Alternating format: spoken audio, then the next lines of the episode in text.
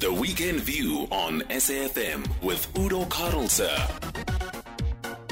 Saturdays and Sundays, 6 to 7 a.m. Well, the picture does look very grim, uh, Udo, if uh, you are outside. But uh, on the inside, we are encouraged that uh, the numbers have uh, declined significantly in the past six months. And that is due to some of the uh, security enhancements that we have done. Uh, the first one being technology. We put in some uh, radar system and cameras in areas where we have been uh, hit in the previous. Uh, incidents, and we have also encouraged uh, the communities around to give us information. We've uh, operate, we've done successful intelligence-driven operations. So the figures that we have for December or for the last six months have uh, declined significantly, but still, we one rhino lost is one rhino too many. Mm. Yeah, that, that radar system that you were talking about now, Ike, uh, how does that work? Because it obviously detects, and then very often you will have people who are enforcing quite a distance away from where people are trying to, to encroach in, in, into areas where, where the rhinos may be found. It takes away day and night from uh, the poachers uh, because uh, that's the time where they operate mostly. And in combination with uh, having that system, we have also um, involved some training of uh, our rangers, how we can guide them towards uh, a target if we see one at night uh, without endangering their lives and uh, those of those who are supporting them. So it does take away the night from uh, those uh, poachers, and we have seen successes where we've identified people coming in, and they come in groups of uh, threes, mm, sixes, mm. and in some instances, nine people come in at the same time. But uh, they get surprised when uh, they are told to put their arms down, and we take them into custody. That's very good. That's very good. We, we, we obviously also have the, the Skukuza Regional Court, better known as the Rhino Court. Uh, what impact has that had once you, you track people down on the prosecution of poachers? The good thing is that uh, once people are arrested, uh, we do call in the South African Police Services. They open up a docket, we present the evidence to them, and the, then they submit it to the prosecution. The NPA has done a good job at the Rhino Court, as you refer to it. Uh, they've got 98 to 99 percent success rate. Uh, the sentences that we have seen this year mm. are very significant. Uh, there was a group uh, three of three; they got 105 years in prison. We hope that will discourage uh, a lot of people. And uh, Udo, let me take this opportunity and say to those who are within the range of our voices, mm. intending mm. to go into the Kruger to go and poach, it's a dangerous place.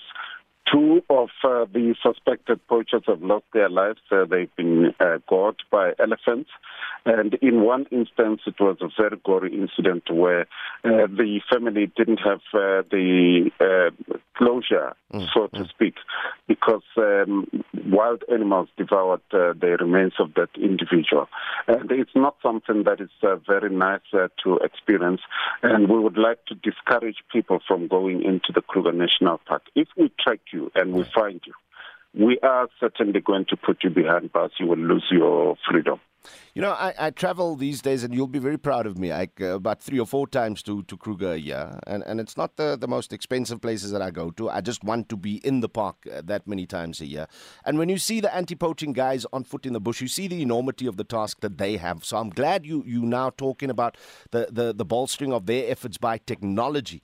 But the poachers themselves, and these are the foot soldiers for people who make lots of money very far away from South Africa. The poachers themselves, Ike, are very good trackers, perhaps as good as the trackers working within Kruger sometimes. I, I often just wonder is there no way government could perhaps get them involved and offer the poachers a chance to work for Kruger as opposed to against Kruger? We do have uh, a program uh, that uh, recently started of people that have served their sentences and were poachers. Mm. And the main objective is to um, is for them to educate uh, youngsters in their villages because um, we know that uh, there's high levels of poverty and unemployment mm. in the hmm. villages adjacent to the Kruger National Park. So it's a project uh, that uh, we are pushing. In terms of recruitment, it's quite difficult uh, because uh, we have also experienced uh, an infiltration by the syndicates into mm. our ranks. And it's only a few people, but uh, their impact uh, is quite huge. We are getting on top of that uh, situation as we speak. Uh, we're talking to labor, we're talking to other people so that they can just sensitize their members.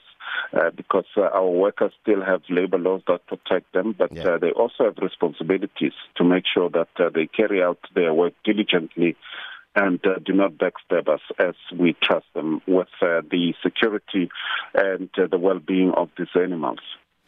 Are we ever going to break the back of the major syndicates, though?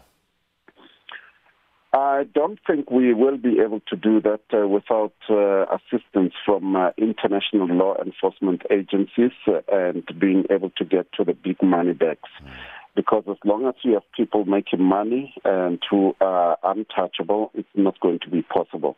But we have very exciting new cases coming up uh, with local kingpins next year and we hope that uh, will definitely yield some good results. Uh, but uh, as much as we are hopeful, we know that uh, there are new players that do come in. So it needs intelligence, uh, it needs intelligence-driven operations, and it, the park needs to be cleaned from outside. If we can arrest those people from the outside, we will be able to give relief to these animals so that they can do what they do naturally and increase and give joy to those who come and visit. Sure. I, I just think in South Africa, we need to make much more of an effort to get many more South Africans to go and experience and enjoy SAN Parks because then, then it truly becomes a collective sort of legacy that we all want to protect and keep.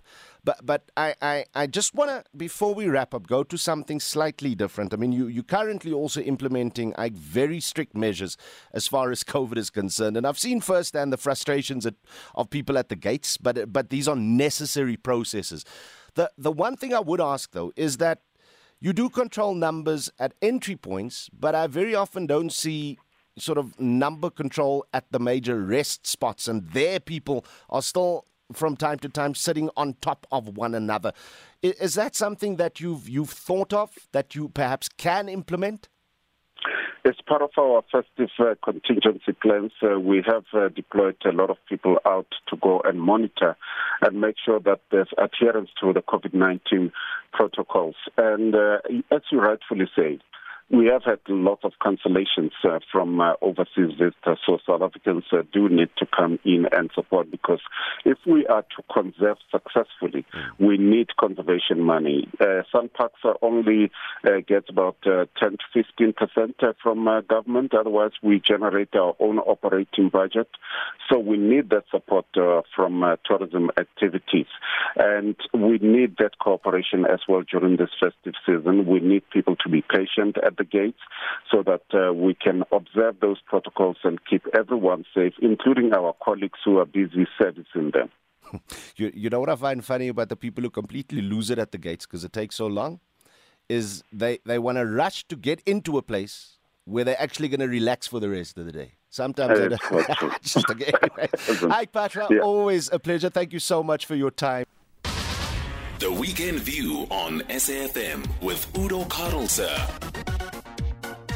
Saturdays and Sundays, 6 to 7 a.m.